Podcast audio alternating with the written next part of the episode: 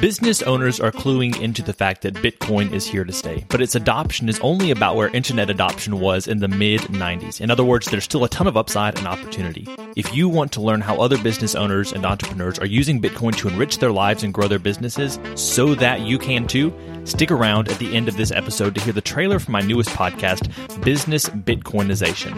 And now, on to today's episode. You're listening to the Life as Leadership Podcast. Are you looking for motivation and encouragement on your path to becoming a better leader? If so, you've come to the right place. Keep listening to find a community of leaders committed to learning and taking action to improve their world. The Life as Leadership Podcast, where leaders gather to grow together. Here's your host, Josh Friedeman. How is your stress level these days? It seems that a lot of people are talking about how stressed they are, and I have no doubt that's true. There are a lot of things that can lead to stress if we let them have that influence in our lives. And there are sometimes things that we can't control, things that we have responsibility for that are going to bring stress into our lives. But as leaders, it's important for us to be able to manage that stress so that we can lead effectively without that stress detracting from our leadership and from our teams. Our guest today knows a little bit about leadership after being an Army officer who was deployed in Afghanistan and Iraq with the 82nd Airborne Division. As a military leader, he learned valuable leadership lessons, particularly related to those high stress situations. And after leaving the military, he joined a Fortune 100 company and led multiple teams that he oversaw to success. He's the author of a book called Keep On Leading, which is for leaders and particularly leaders who lead other leaders. And the book is focused on two things this podcast likes learning and taking action. Now he's looking to share the lessons he has learned to improve the American workplace. Here is Lewis Fernandez. Lewis, welcome to the podcast. Thanks, Joshua. Appreciate it. Glad to be here. So I like to start off every interview that we do with a few questions that help us to get to know you better as a leader and give us some valuable insight for our own leadership lives. So you ready for this? I'm ready. What is some lesson, saying, or experience that continues to influence your leadership to this day?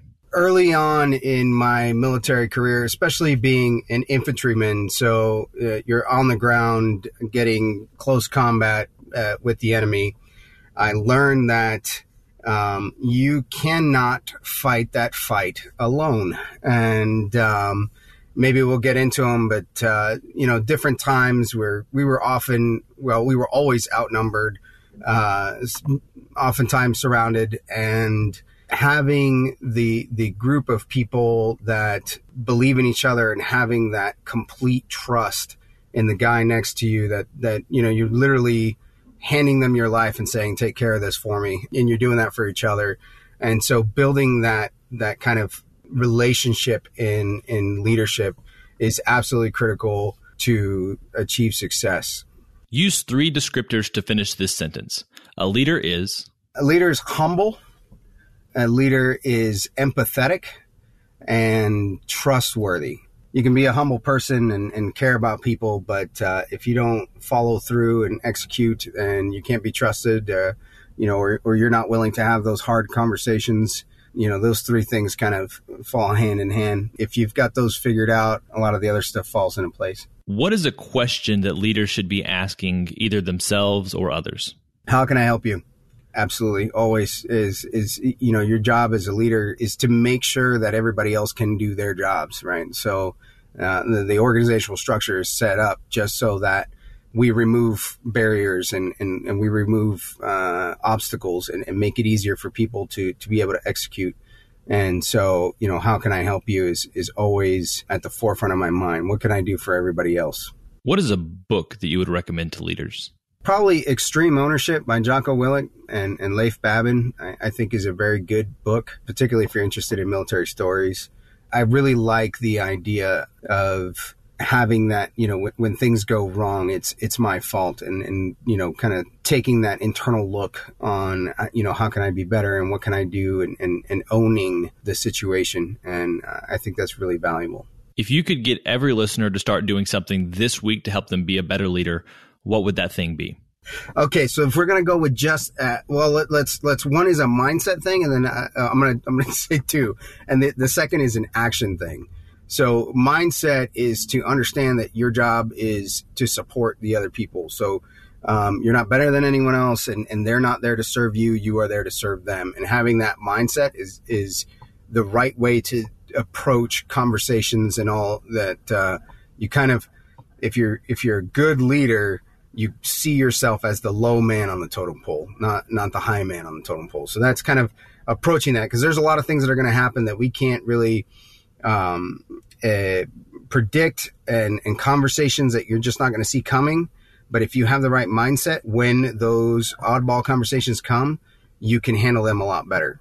And, and the second one, like an action, like something that you can easily do today, is set up one-on-one conversations with all your direct reports, uh, and and do that uh, on a monthly basis. And, and we could talk about you know what a one-on-one specifically should be, and it's not like a task dump or anything like that, but really getting it's kind of like a short one-on-one survey on on the health of the organization. And if you're doing that once a month with all your direct reports, you're going to have a much clearer picture of what's really going on inside your organization.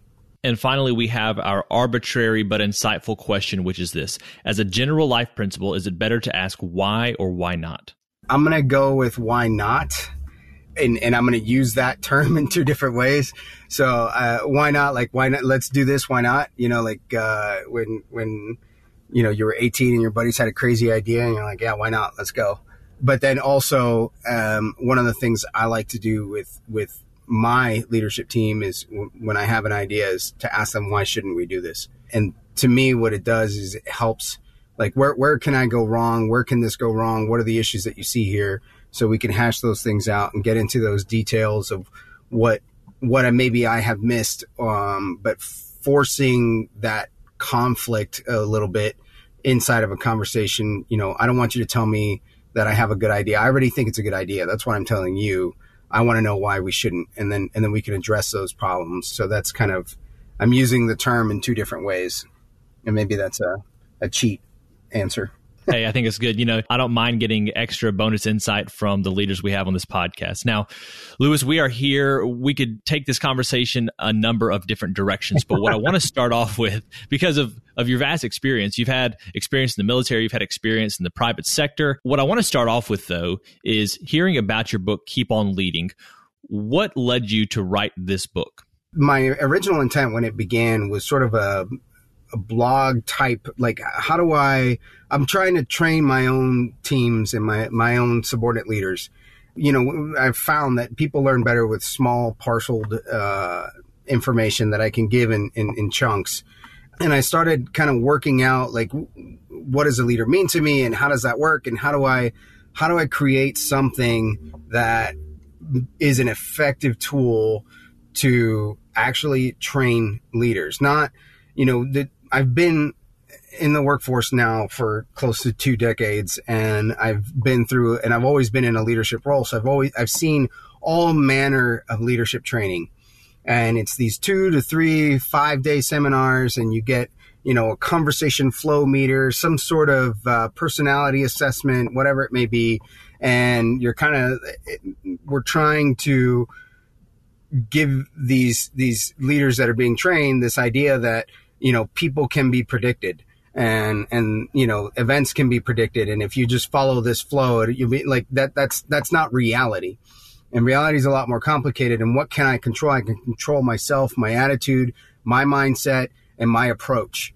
At the same time when i look at other leadership books they like to move to how do we move groups of people to things. But before you can move a team to an action, to set a team goal, to move to that, you have to first lead yourself um, and and have that self discipline and care and the mindset and all that stuff.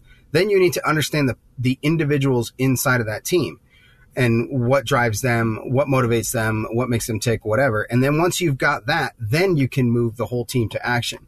And um, so that's why the book is is set up in that way. Is is you know you've got keep on leading yourself, then keep on leading people, and then keep on leading teams. And, and that's kind of how it sort of developed into that.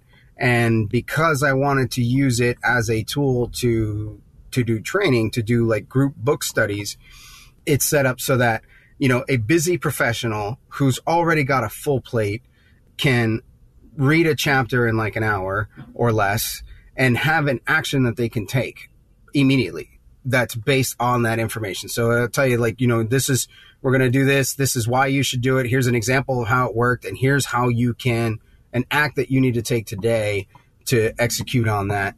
And when you, if you use this as a group book study where we're all together and we're all having this conversation and all of my eight direct report leaders have all read this chapter and we get down and we say, okay, here's the actions we're going to take this week. You know, so you are actually moving the team in a certain direction uh, together uh, at a time. And so that's, that was kind of my, my intent and it just sort of developed and, and I let it go, you know, like, okay, we're, we're it's, it's moving, it's growing and uh, I'm not going to fight it. You know, it just felt right and, and I kept going. So, one of the things you just seem to suggest is that this would be a book that would be helpful for leaders to take their teams through together. Is that accurate? Yeah, absolutely. If you're a leader of other leaders and you want to move the whole organization a certain direction, uh, this is a great way to get everybody together, go through it together, and then your whole organization is taking actions every week and moving in a certain direction.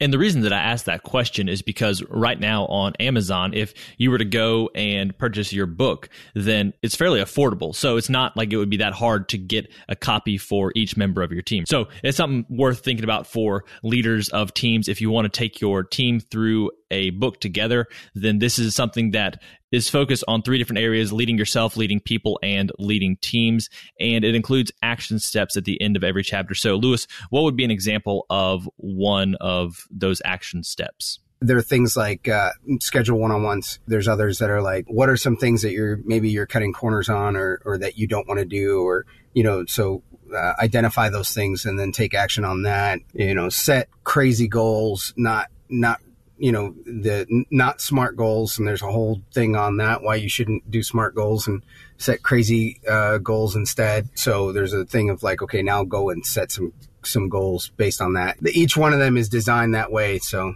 there's lots of lots of great activities uh, to be done in there. So that's the second time you mentioned one-on-ones. Any guidance for leaders who like that idea but it also feels like it's a little bit excessive? Excessive. Um, well huh, I know that and, and the experience I've had with with my own teams, you know, that haven't been doing them, and then I say, okay, this is something you're going to do now. Is the the first of uh, I don't have time. Oh, I don't I don't have time for that. I don't have time for that. And I and I tell my guys they're not allowed to tell me that they don't have time because that the reality is that it's not a priority. Um, I don't have time to hang up this conversation and go to the hospital right now. But if my phone rang and someone I love was in the hospital, this conversation be cut pretty short, right? It all of a sudden became a priority for me. And so it's a matter of what we set as our priorities. Now, so the question would be, why should I set it a priority? I guess is the, the, the follow up to that. And it's, if you do a sidebar conversation while somebody's working in uh, open area where other people are listening and you know how are things going? How often does a leader come up and say how's it going? It's going great. Okay good. And then you walk off but is it really going great? I work for someone who said you know um, everyone has a sign something that they're struggling with something that is is holding them down. Every one of us does. And if you could see that sign how would you relate to somebody differently? You're, you're driving down the road and somebody flips you off and you want to get angry and then start thinking, what experience is that person having in their life today that is pushing them to drive erratically and take additional risks and feel like they had to find somebody to take their aggression out on. And if we could look at that person and see, oh, you know, she just found out that she's been diagnosed with cancer. Like, how much more gracious would we be with somebody else if we knew that? Now, you mentioned that some of the stories and illustrations in your book are from your time in the military. And when I think about the military, I think about a place where leaders are developed. And I'm curious to know from you did you find that to be true for your own life? Was that a place where your leadership development really kicked off, or did it just help to strengthen what had already begun for you? I, think for me, it's the latter, but that's me personally. When I finally, I, I went into the military after college. I was uh, 20, well, I was a 21 year old second lieutenant, but my, my first platoon, I was I had already had my 22nd birthday, and by that time, I just had kind of a natural propensity towards leadership. I, I enjoyed those positions from shoot when I was in elementary school. I was already, you know, the, the, the one that the take charge kind of guy and, and let's, you know, let's do this together. And, and that was just kind of what I liked and, and what I was good at. You know, it's kind of like, um, I'm sure if you talk to Peyton Manning about, you know, learning football and, and he would probably tell you from a young age, he knew he wanted to be a quarterback. And, but as, as he got to different levels of, of football, there was more training and he got better at, at his craft to being you know where he is now and, and i feel like for me the military was that nfl type test early on and you know meeting that uh, extreme challenge of high intensity events really took my if you could continue the analogy here my, my leadership game to the next level what were some of those high intensity or high stress situations that really helped to clarify leadership lessons and leadership concepts for you? Uh, well, uh, so I just had like seven stories go through my mind here. So uh, I'll give an example of, of one thing kind of early on. We were up in the in the mountains of Afghanistan, and we had just been where we had recently been rocketed from this hilltop. It was about 10,000 feet in, in elevation. It had really good visibility. It was excellent terrain for the enemy right on the Pakistani uh, Afghan border. And our mission was to essentially, so they, they rocketed us, we returned fire with our own artillery. And our job was to go up there and do what's called a battle damage assessment. So you want to see, you know, how effective were your artillery strikes and, and what can we gather from that site afterwards.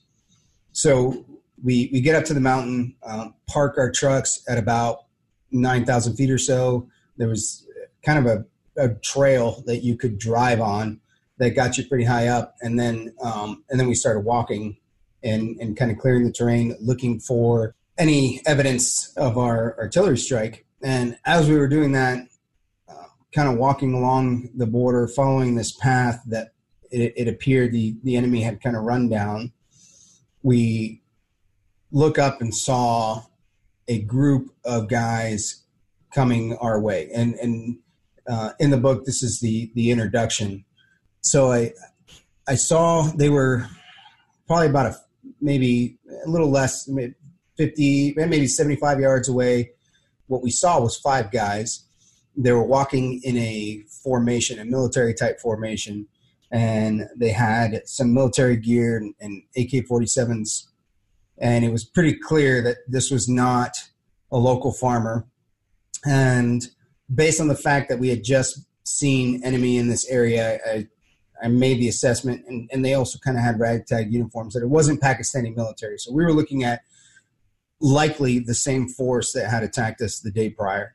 So quietly, I try and start setting my team up to do uh, conduct a hasty ambush, and I'm trying to get these guys online.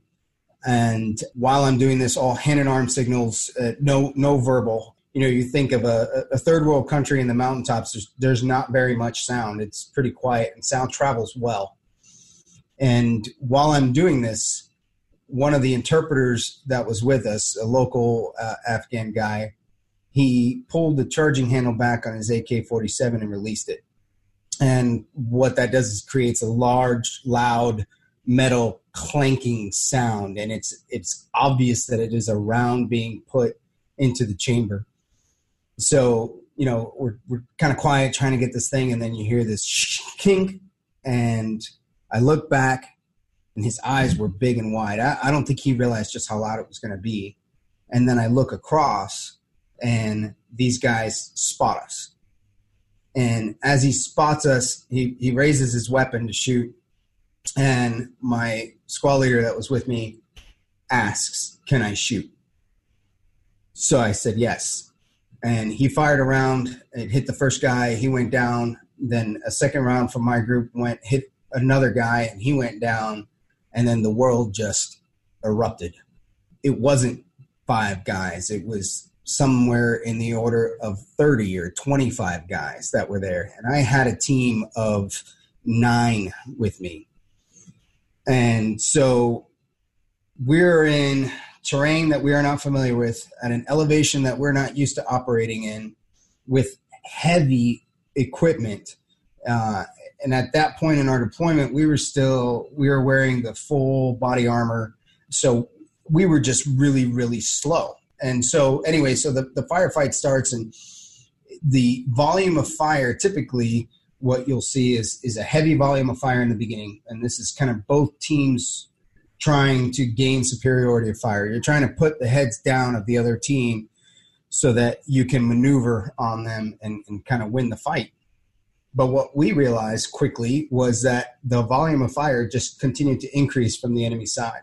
And um, at some point, and, and we were actually having a discussion about this right around the time that this happened, we had crossed the border into Pakistan, and that was against our rules of engagement. So we, I had actually told my guys like, we need to get back on the and if by I mean like maybe 30 feet or something but technically our grid coordinate was in pakistan. I mean we were just on the other side of the border but it was something that we needed to correct. So um, we can't get into a firefight in pakistan. We got to we got to get out back into afghanistan and then we can continue the fight. So we're trying to maneuver ourselves back up the mountain because that was the only way we could go. So we're, we're trying to climb and return fire and then make sure that you know we're protecting our own position.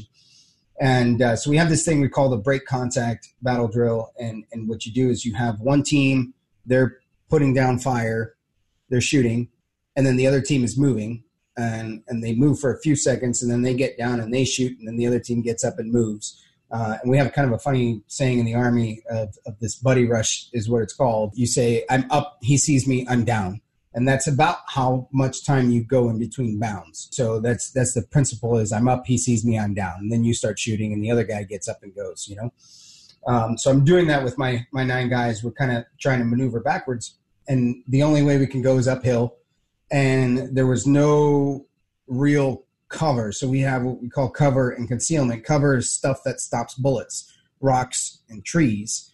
And concealment is stuff that hides you visibly but doesn't stop a bullet like a bush or a leaf you know stuff like that. That may make you hard to see but it, the bullet will go straight through that.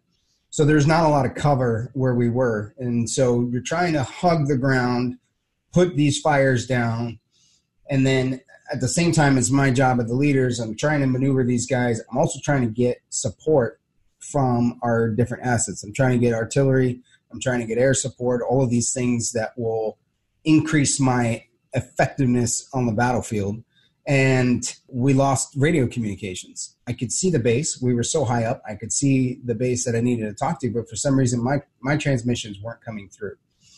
And so as we're bounding backwards, you know, my goal was okay, well, if I can't get radio communications in our vehicles, we have uh, power amps and and larger antennas that I can use and that will kind of pretty much guarantee my radio comms. So we're trying to fight our way back to the vehicles. But as we're doing that, I said we're really slow. The enemy has now maneuvered almost entirely around us. They are shooting from my left, from my right, from in front. There's grenades coming down uh, on our location. The the rounds are zinging and pinging everywhere. And one of my guys got hit. They were also using armor piercing rounds, and what it looks like he got hit by was a, a the armor piercing round has kind of like a core in it, and it looks like the core of this armor piercing round. So like the round must have hit a rock or something. The core continued traveling, and it came in in the back of his cheek, right around the jawbone, and it came out the front of his cheek, just underneath, you know, underneath his eyes. He was so incredibly lucky. It missed his jaw. It missed all his teeth. It didn't hit any bone but it made you know a decent sized hole in his cheek, and he was I mean he was bleeding profusely. But I didn't have a medic with me either. Uh, the medic was back with the vehicles, and so literally everything that could go wrong did. I was surrounded. I was outnumbered. I didn't have any radio communications, and I had now a casualty and and no medic. And at this point, it's it's kind of singular focus to get back to our vehicles. I've got Uh, a machine gun on my truck. I've got radio on my truck, and I've got medic back there too. and the the intensity of that fight and it lasted a while it was a solid 45 minutes to an hour it's hard to tell you know the the time is perceived differently when you're in these kind of high stress legitimately when people talk about it, it feels like time slows down. You just your your brain processes information faster somehow or something but you can see things that normally you wouldn't notice. Like a rocket you can see it coming and it almost feels like i can adjust i can dodge this rocket. So we essentially just fought our ways back to the truck and then reset we, we had by that point run out of ammunition and and it was the first time i got communication back with my superiors and you know let them know what was going on and started getting the support back by then. And at this point uh, when we finally got back there the the enemy we had essentially broken their will to fight. We found out afterwards that day we took out nine guys of their element and i didn't lose anyone. So if you think if they had you know 25 to 30 guys between 30 and 40 percent of their of their element was casualties. I think they just decided to to back off that day. So, you know, I think your original question was an example of of that high stress uh, leadership type situation where everything goes wrong and, and you're put to the test of what are you going to do, and you have to make decisions in a very very short amount of time. That in this particular case, you know, that they're, life and death type uh, choices so I guess like after that, you know, most most things are like, well, this, this isn't that big of a deal. You know, we can handle this. We can we can deal with this type of situation. And yeah, and that's how I introduced the book is is with that story, kind of a more detailed version of it, though. So as you're telling that story, it's clear that the stakes are really high there. And you just kind of alluded to this. When you get into other situations where the stakes aren't as high, how do you keep that focus and how, how do you keep that mentality in your leadership to keep on leading when the stakes don't feel like they are as high? I think for me is is that uh, what it does is it gives me peace of mind and I'm, I'm much more cool calm and relaxed. And so i feel like my you know the, the priority of executing is is still there but the the stress of making the decision is is kind of degraded a little bit in my mind.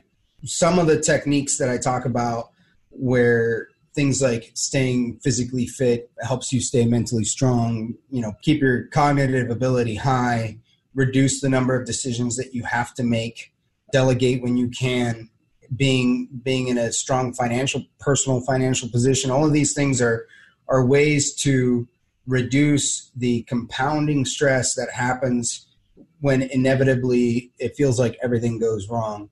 And so if you can limit the number of other things that are going to hit you in your life and, and kind of focus in on the task at hand and and then you know keep your your decision making muscle strong I, I think you know that that sets us up for success so i don't i don't know that i look at situations and like well this is no big deal because it still is. Um, it's just it's it's not something that my you know if bullets aren't flying and people aren't dying, my heart rate isn't getting up, but I am still task focused. Well, Lewis, thank you for your time today. Before we finish this interview, I'd love to see if you have any final thoughts that you'd like to share with us or things you'd like to reiterate from the time we've had together today. I would say that the the most important thing as a leader is having the right attitude and, and, and mental state because like i said you just never know what you're going to run into. And you've got to see yourself as the servant of the group as as the, the, the low man on the totem pole which i talked about earlier and be there for your team. Figure out what do they need what can i do for you how can i help you and making that your priority because you're going to run into a situation that you know someone's going to talk to you and and the best way to avoid saying the wrong thing is to approach every situation the right way. Well lewis if people have enjoyed what they've heard from you today where can they go to find your book and find more about the work that you do? Uh, so keep on leading is on amazon uh, and you can pick it up there. My my social media home is linkedin uh, Lewis J. Fernandez, and then m- my website is uh, lewisjfernandez.com. Those are really the best places to find me on a, on a regular. All right. Well, Lewis, thank you for your time today. It's been a pleasure. Thanks, Josh. First of all, I've got to give a shout out to Lewis for sticking it out with this episode.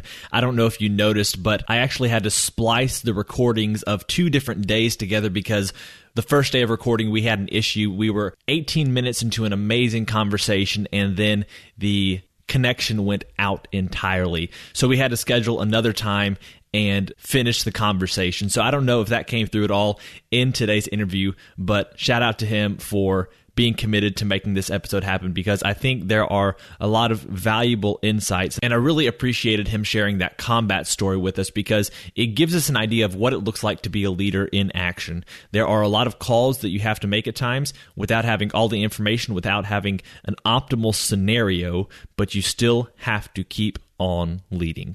Now let's get to the three takeaways that I have from today's interview. The first is before you can effectively move a team to action, you have to first lead yourself and then understand the individuals inside the team. And this encapsulates the three different sections of Lewis's book. First of all, lead yourself, then lead people, then lead teams. The second takeaway is to have the right attitude and mental state. And Lewis said that part of this means seeing yourself as the servant and figuring out what your team needs. Sometimes when we think of the right attitude and mental state, we're not thinking about that. I really like Lewis's emphasis on being a servant and figuring out how to help those on your team succeed. And the final takeaway, this came at the very end, but Lewis said the best way to avoid saying the wrong thing is to approach every situation the right way. Once again, the best way to avoid saying the wrong thing is to approach every situation the right way. That's an incredibly broad statement, but I love that idea. And I think that if you take that idea with you moving forward, you are going to be better served as a leader because of it.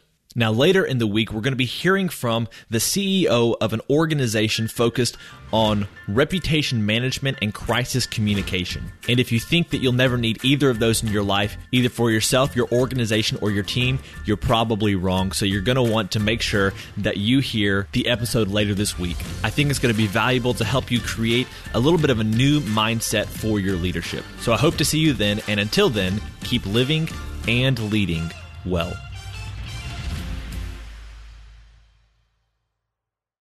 Hey, thanks for checking out this trailer for the Business Bitcoinization Show.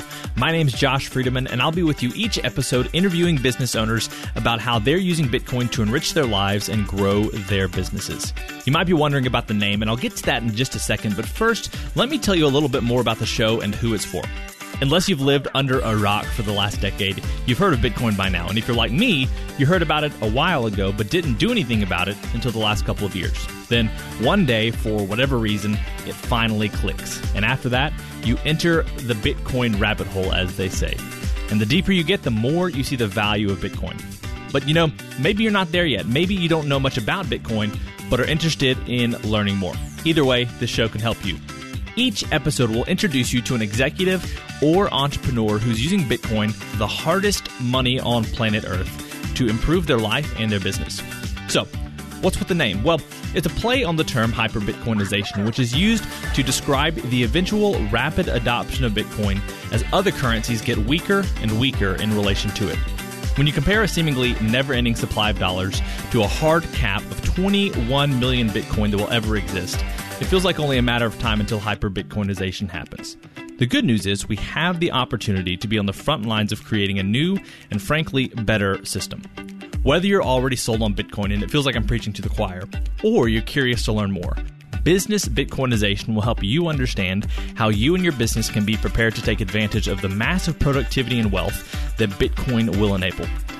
If Business Bitcoinization sounds like a show for you, go ahead and subscribe. Obviously, you can subscribe in whatever podcast app you're using right now, or go to www.bizbitshow.com slash listen. Once again, that's www.bizbitshow.com slash listen. I'm looking forward to sharing more soon, and until then, keep living and leading well.